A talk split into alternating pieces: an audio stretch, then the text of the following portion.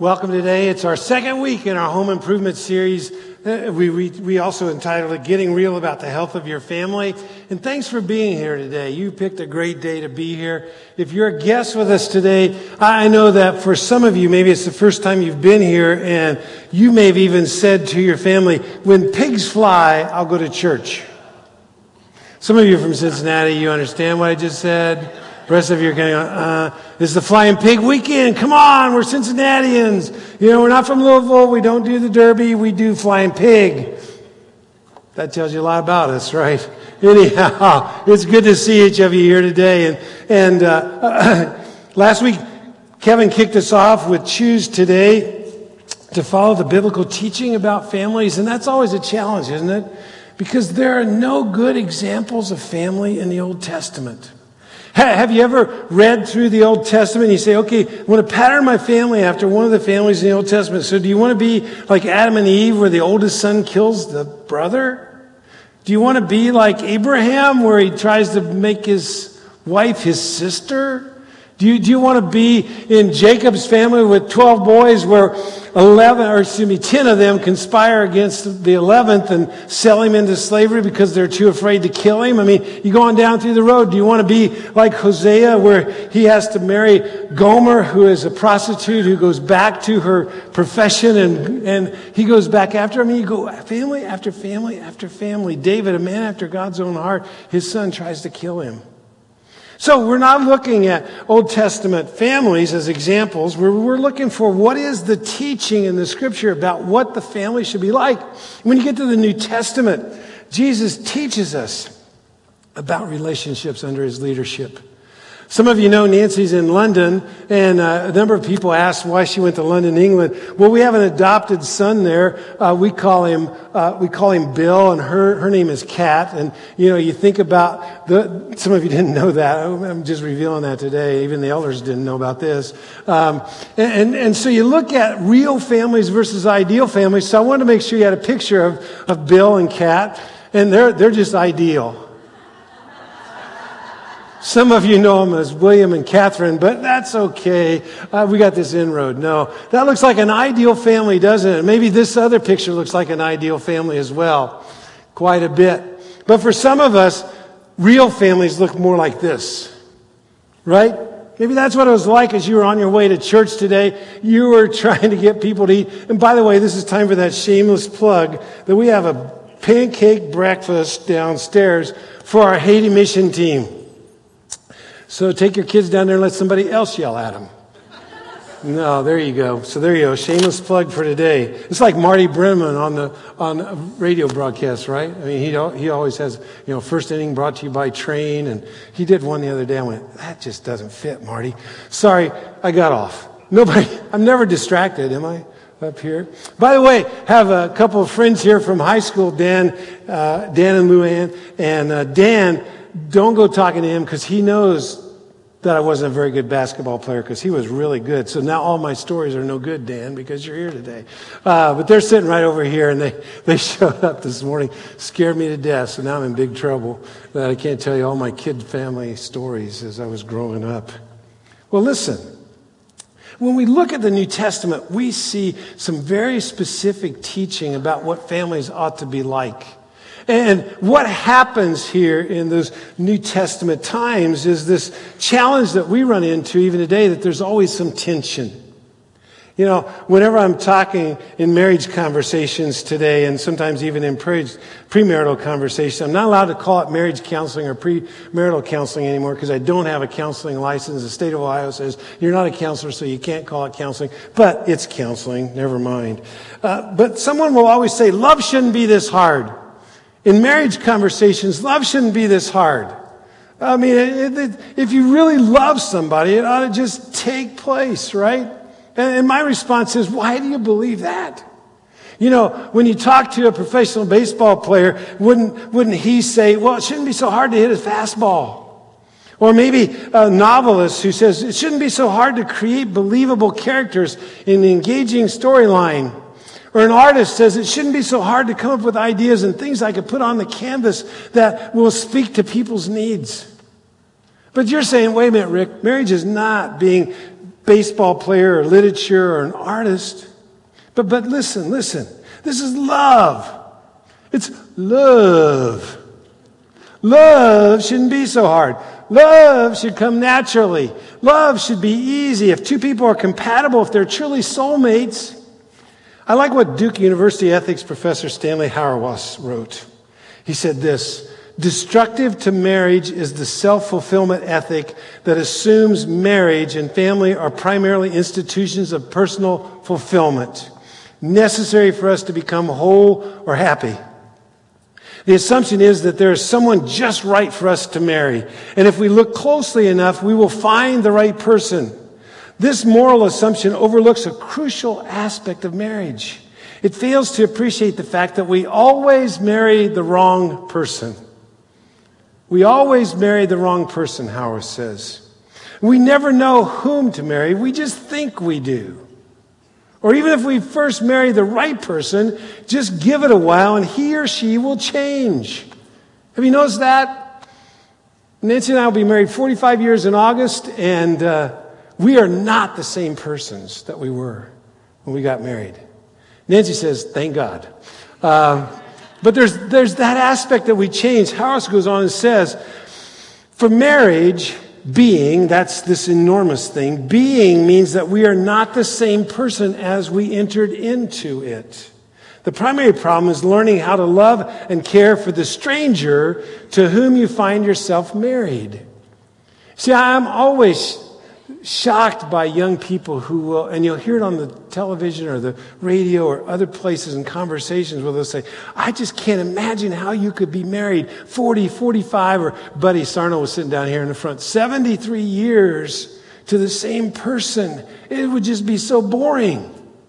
I said, You don't understand. That's a different person every day that I've woken up beside for 45 years. That's what marriage is, folks. It is living with that stranger that you've married and becoming one. We'll see that in Scripture here in just a few minutes. You see, marriage brings you into the most intense uh, proximity to another human being that any other relationship can. And the moment you marry someone, both of you begin to change in profound ways. And you can't know ahead of time what those changes could be. Over the years, you'll learn to love a person whom you did not marry who is sometimes a stranger. And if the covenant is not broken, the journey may eventually take you into a strong, tender, joyful marriage. But not because you married a perfectly compatible person. That person doesn't exist. No one is perfectly compatible with me, and I am not perfectly compatible with anyone else. Too many times in our culture, we want to get rid of all tension we, we want, we say, you know, if you really, you know, if you really are getting along with each other, there shouldn't be any tension. If you're really a part of a particular team, there shouldn't be any tension. Uh, we want to write off what's real as just normal. You know, that just is what happens and it's okay and we'll go on. I mean, that, that's one of the reasons why we give trophies to everyone. We, we don't say, hey, you know, you really aren't very good at this sport and you're not getting a trophy. No, no, no. Everybody gets a trophy. Eh, after all, we don't want anyone to feel bad about losing. We don't want anybody to feel like they really can't do that particular area. You know, I mean, they're just things that I'm not good at. And when I participated with those things when I was a kid, I shouldn't get a trophy for it. it makes me think I can. If there are things I'm really good at, those are the things I should be in and doing. Now, now notice you know what? When it comes to family, to my kids, to my grandkids, I don't want this real trophy for everybody kind of thing. I want what's ideal. I want what's ideal in their lives, right? I mean, I want kids who want to come home to visit Nancy and me as adults. That, that, that they choose to come, not because there's some kind of umbrella over them that requires them to come home. I want kids that, that their marriages are till death do us part. I want love and honor and respect. All those things that Jesus taught and pointed to as the ideal. And yet he refused to condemn those who fell short. You see, that's the tension for us is that we don't, we do not condemn those who fall short. But I cannot let go of the ideal that Jesus teaches. I can't let go of it. And as Jesus followers, then we live in that tension. We live in the tension between the real and the ideal. And so today, uh, what I will say to you is you can do this, what I'm about to teach, whether you're a follower of Jesus or not. If you're a guest with us today, this is a great time to be here. So thanks. Thanks for coming to White Oak today. I'm going to jump right in. We're going to look in Ephesians chapter 5 and 6. So if you have a Bible, you can turn to that or bring it up on your electronic uh, device and you can find Ephesians 5 or 6. Ephesians 5 and 6, the whole book of Ephesians is written by the Apostle Paul. Paul is a follower of Jesus in the first century, but he, turned, he started out as an enemy of Jesus. He wanted to destroy the church. He wanted to put down everything that Jesus had taught until there's an amazing experience after Jesus raises from the dead that he appears to Paul on the road to a town called Damascus. And Paul becomes a Christian. He's baptized into Christ. He changes his life. And now he's talking to the Ephesians because what happens is when you meet Jesus, he changes your life. And when he's teaching the Greeks, and the, the Ephesians were, were Gentiles, excuse me, not Greek, they lived in Turkey. When he's teaching them, they're saying, we know the truths about Jesus, but what should that look like in our lives? So when you read the book of Ephesians, the first three chapters are, are, are teaching about who Jesus is and what he's done for us through his death. And the last three chapters, four, five, and six, there you go, I got them all. Those are about how to live this life out. Because nobody else taught like Jesus and nobody else lived like Jesus. So those of us who follow him do not live like others around us.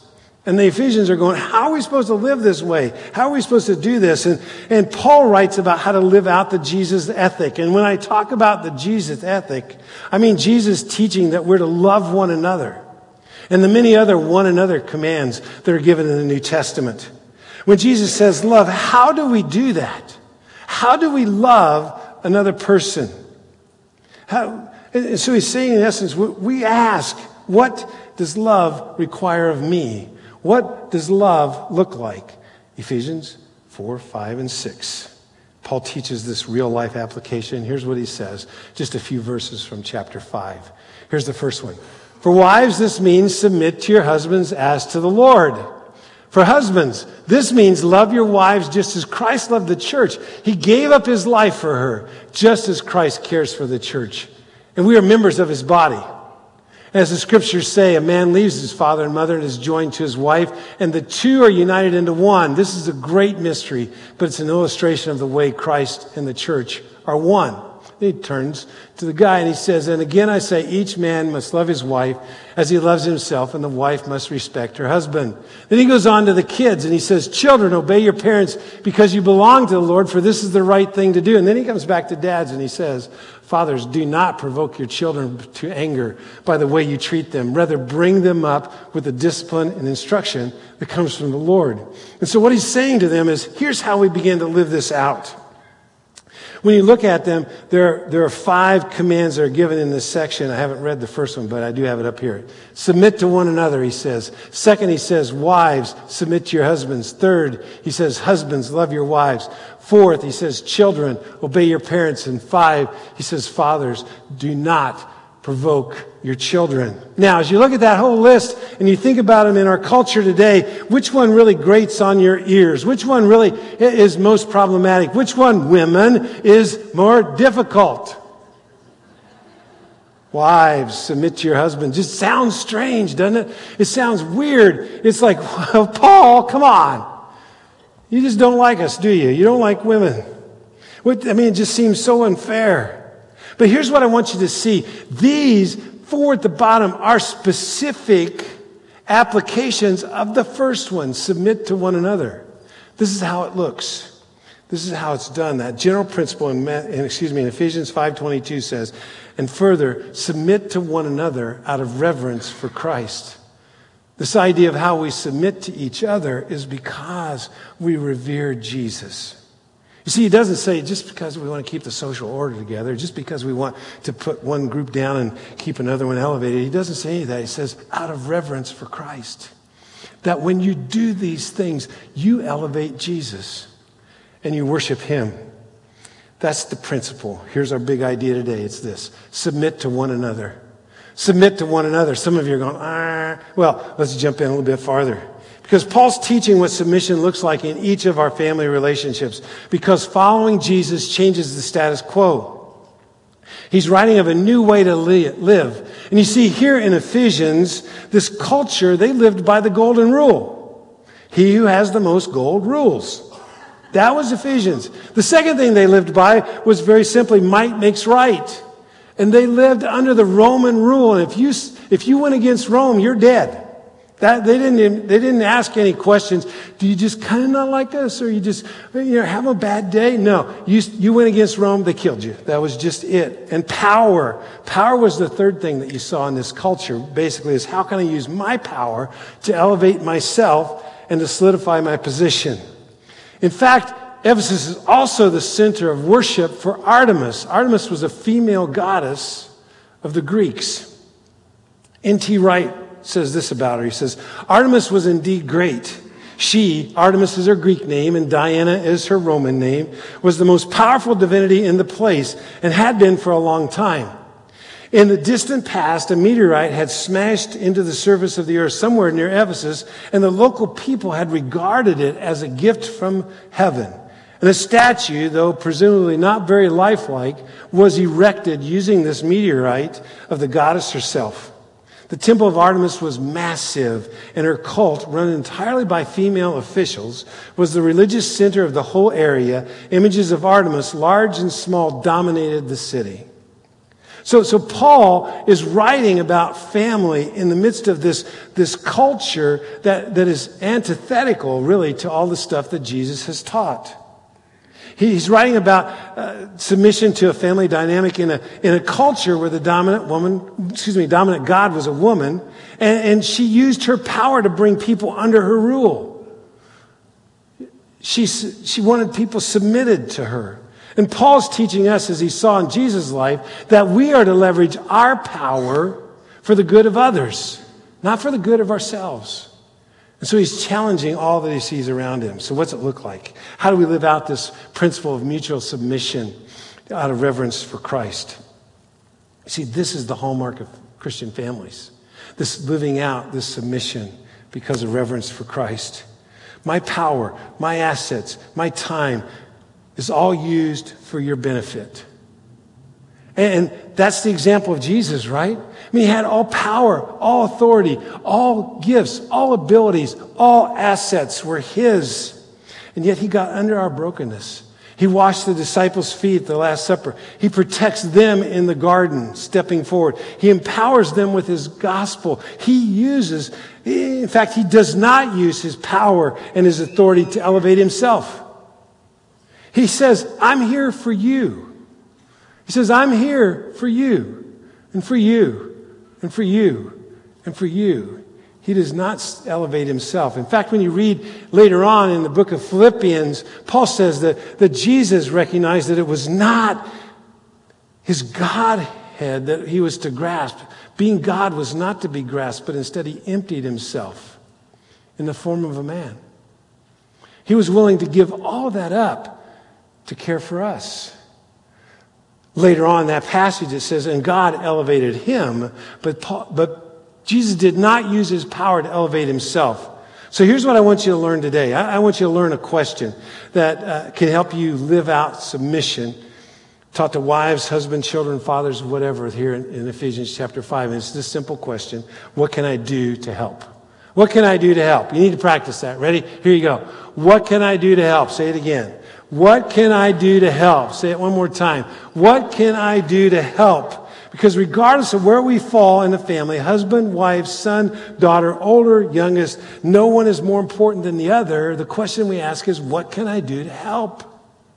What can I do to help? This question changes everything. Kids, if you use this, your parents will pass out. Yeah. Man, if you use this, your wife will faint. Right there. Right the washing machine. Right the dishwashing. If you use this, your boss will look at you oddly. Because later on in the passage, it talks about employee slaves, it talks about employers, how we relate to each other. What can I do to help you? What can I do to help? If you say this, your kids will look at you like you're nuts. What? You really want to help me? Can I encourage you to say this at least once a day? What can I do to help? What can I do to help to those people who are part of your family? I mean, in a world that's all about me, this is a game changer. Leadership is not about pronouncing, it's about prostrating. That is so radically different. It says that if I'm a leader, I'm really a servant. That's what Jesus is teaching here all the way along. It's not about pronouncements, it's about servants being prostrate before others.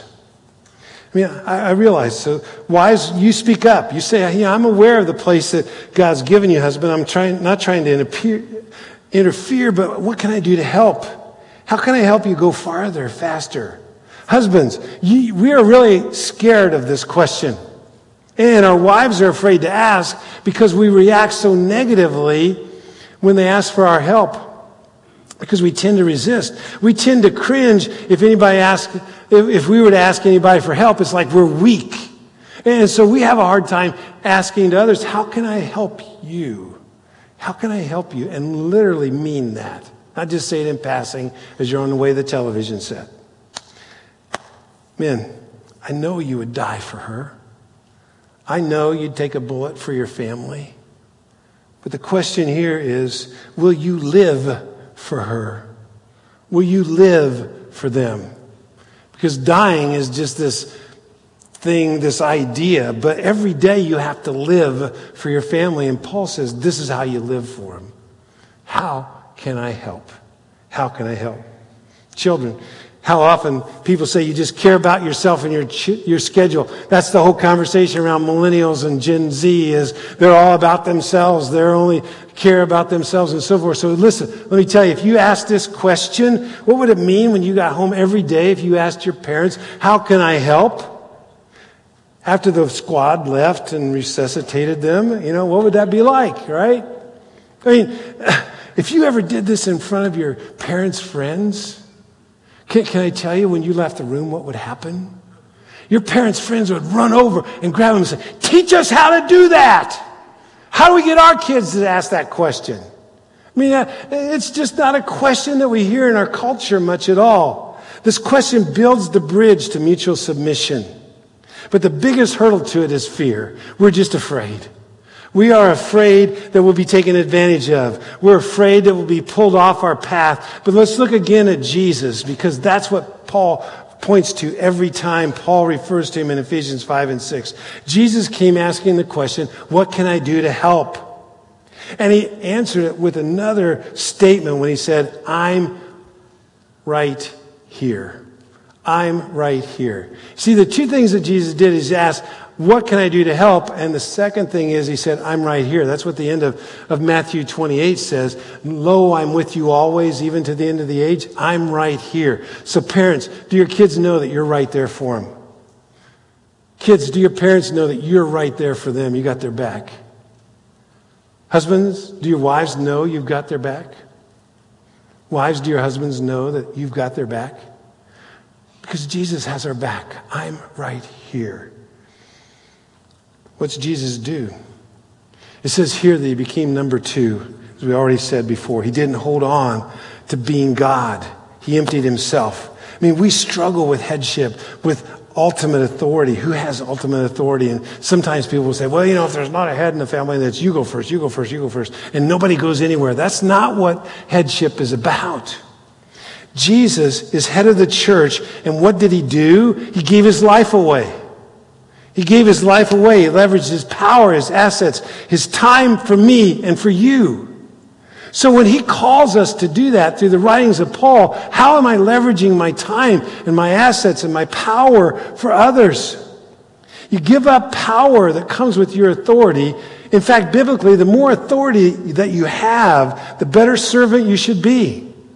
Authority gives up power to wash another person's feet.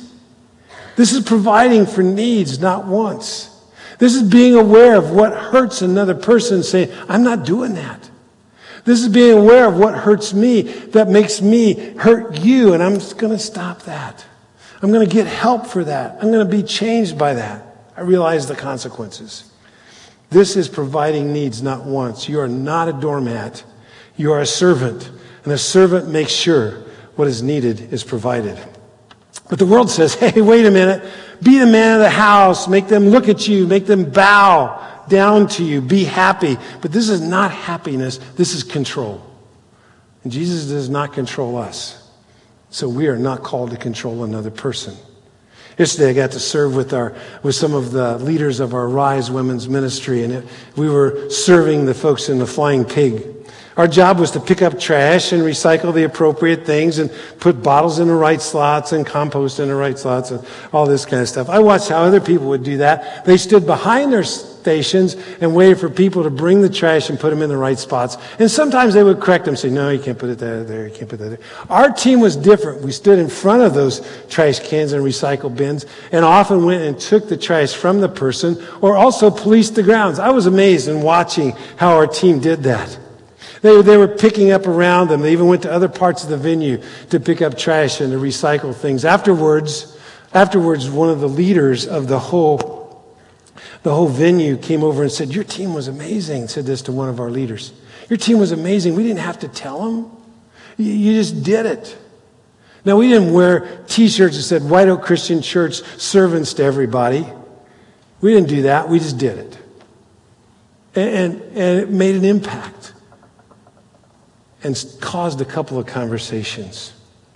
That's what a servant does. Looks around and does what is needed to be done. So, dads, when you look around your family, what needs to be done? Moms, when you look around your family, what needs to be done? Kids, when you look around the family, what needs to be done? A servant does what needs to be done. That's submission. That's submission. So the question, what can I do to help you, is so important. You know, as a follower of Jesus, 99.9% of the time, this won't cost you your life. But this attitude will be the key to having a great family, and that's this. I am willing to leverage all of me for us. I'm willing to leverage all of me for an us. And, and are you doing that? And are you talking about that? And then, for those of us who are recipients when a person leverages all of them for us, do you say thanks? Do you say, that's what you're supposed to do? No. Do you say thanks? Just as we say thank you to Jesus, we say thanks. So, this question, what can I do to help you, forces me to lean in rather than pull away from the family. So, what about you? Where are you leaning into your family? I mean, even if you're not a Jesus follower or a Bible person today, this stuff works. Take that Jesus stuff out. Wait a couple days because you don't want anybody to know you actually learned this on Sunday morning from church. You know, I mean, you want to stay a little incognito. I didn't really learn this from any Christians, right? And then, and then use the question, how can I help? And wow, I mean, things will be better in your family just by using that question. Promise. Try it. Try it. But if you are a Jesus follower, you don't have any choice. This is how we live. Romans 5 says this. But when we were utterly helpless, Christ came at just the right time and died for us sinners. Now, most people would not be willing to die for an upright person, though someone might perhaps be willing to die for a person who's especially good.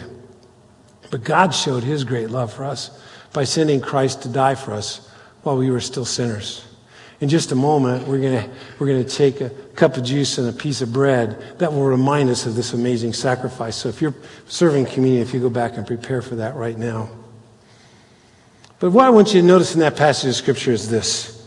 We were helpless, and in just the nick of time, Jesus showed up. In just the right time, he showed up and said, How can I help? It says that God showed us, that he demonstrated his love for us by stepping into our situation. Guys and gals, where are we leaning in to being that helper? While we were sinners. It wasn't, it wasn't when we deserved it. You see, in that passage of scripture in Ephesians, it doesn't say any person deserves us to be submissive, to love, to care for, to give up our rights, to not provoke that's just who we are. How are you doing? How are you doing? We take our cue from what Jesus did for us, and he leveraged his power, his assets, his time, his life for us. Now, here's, here's what I want you to be aware of four things in our relationships. That comes from Tim Keller's book, The Meaning of Marriage. And there are four things that he reminds us from this passage of Scripture and teaching. He says, first of all, it's this the husband's authority, like the son's over us, is never used to please himself, but only to serve the interests of his wife. Jesus never did anything to please himself. Read Romans 15, 2 and 3 sometime. Read that and see. Jesus did not do these things to please himself. He only wanted to please the Father. Jesus is the one who said, Father, this cup could pass away so I could live and everything would be cool. But even so, I'll do what you want me to do. Second thing Keller says is a wife is never to be merely compliant, but is to use her resources to empower.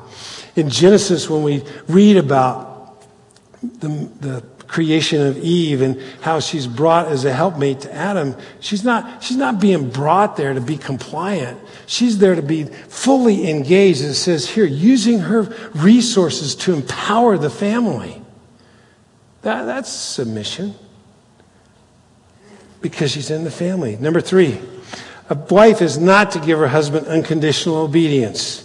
No human being should give any other human being unconditional obedience. Acts 5.29 is the story of the, of the apostles meeting together with the Roman, or excuse me, with the Jewish authorities, and they say, who are we to obey, you or God? It, it, it's always God. And so I, I'm not asking Nancy to give unconditional obedience to me. That is not my call and neither is she to be unconditionally obedient to me. Number four, assuming the role of headship is only done for purposes of ministering to your wife and family. That, that's why you go first. Headship means you go first. You go into the danger. You go into those places that will care for your family first. It's not about focus on you. It's about how do you care for them. As one woman wrote, Why are women called to this role? The answer to that question is another question. Why did Christ become the one to give up authority to the Father? Because we know it's Father, Son, Holy Spirit, co equal. They're all God. Why does he do that? We don't know the answer to that, but we know it is a mark of his greatness, not of indecisiveness. Jesus gave up his assets, his life his power for us. Here's the truth when you want to say it the least, you need to say it the most. When you want to say it the least, you need to say it the most. How can I help you? Would you pray with me, please? Father, it's in this moment that we just ask you to bless and use us. Father, it's in this moment that we're reminded again of your sacrifice on our behalf. Father, as we continue to worship, we ask, Lord, that uh, you would teach us. For it's in Jesus' name I pray. Amen.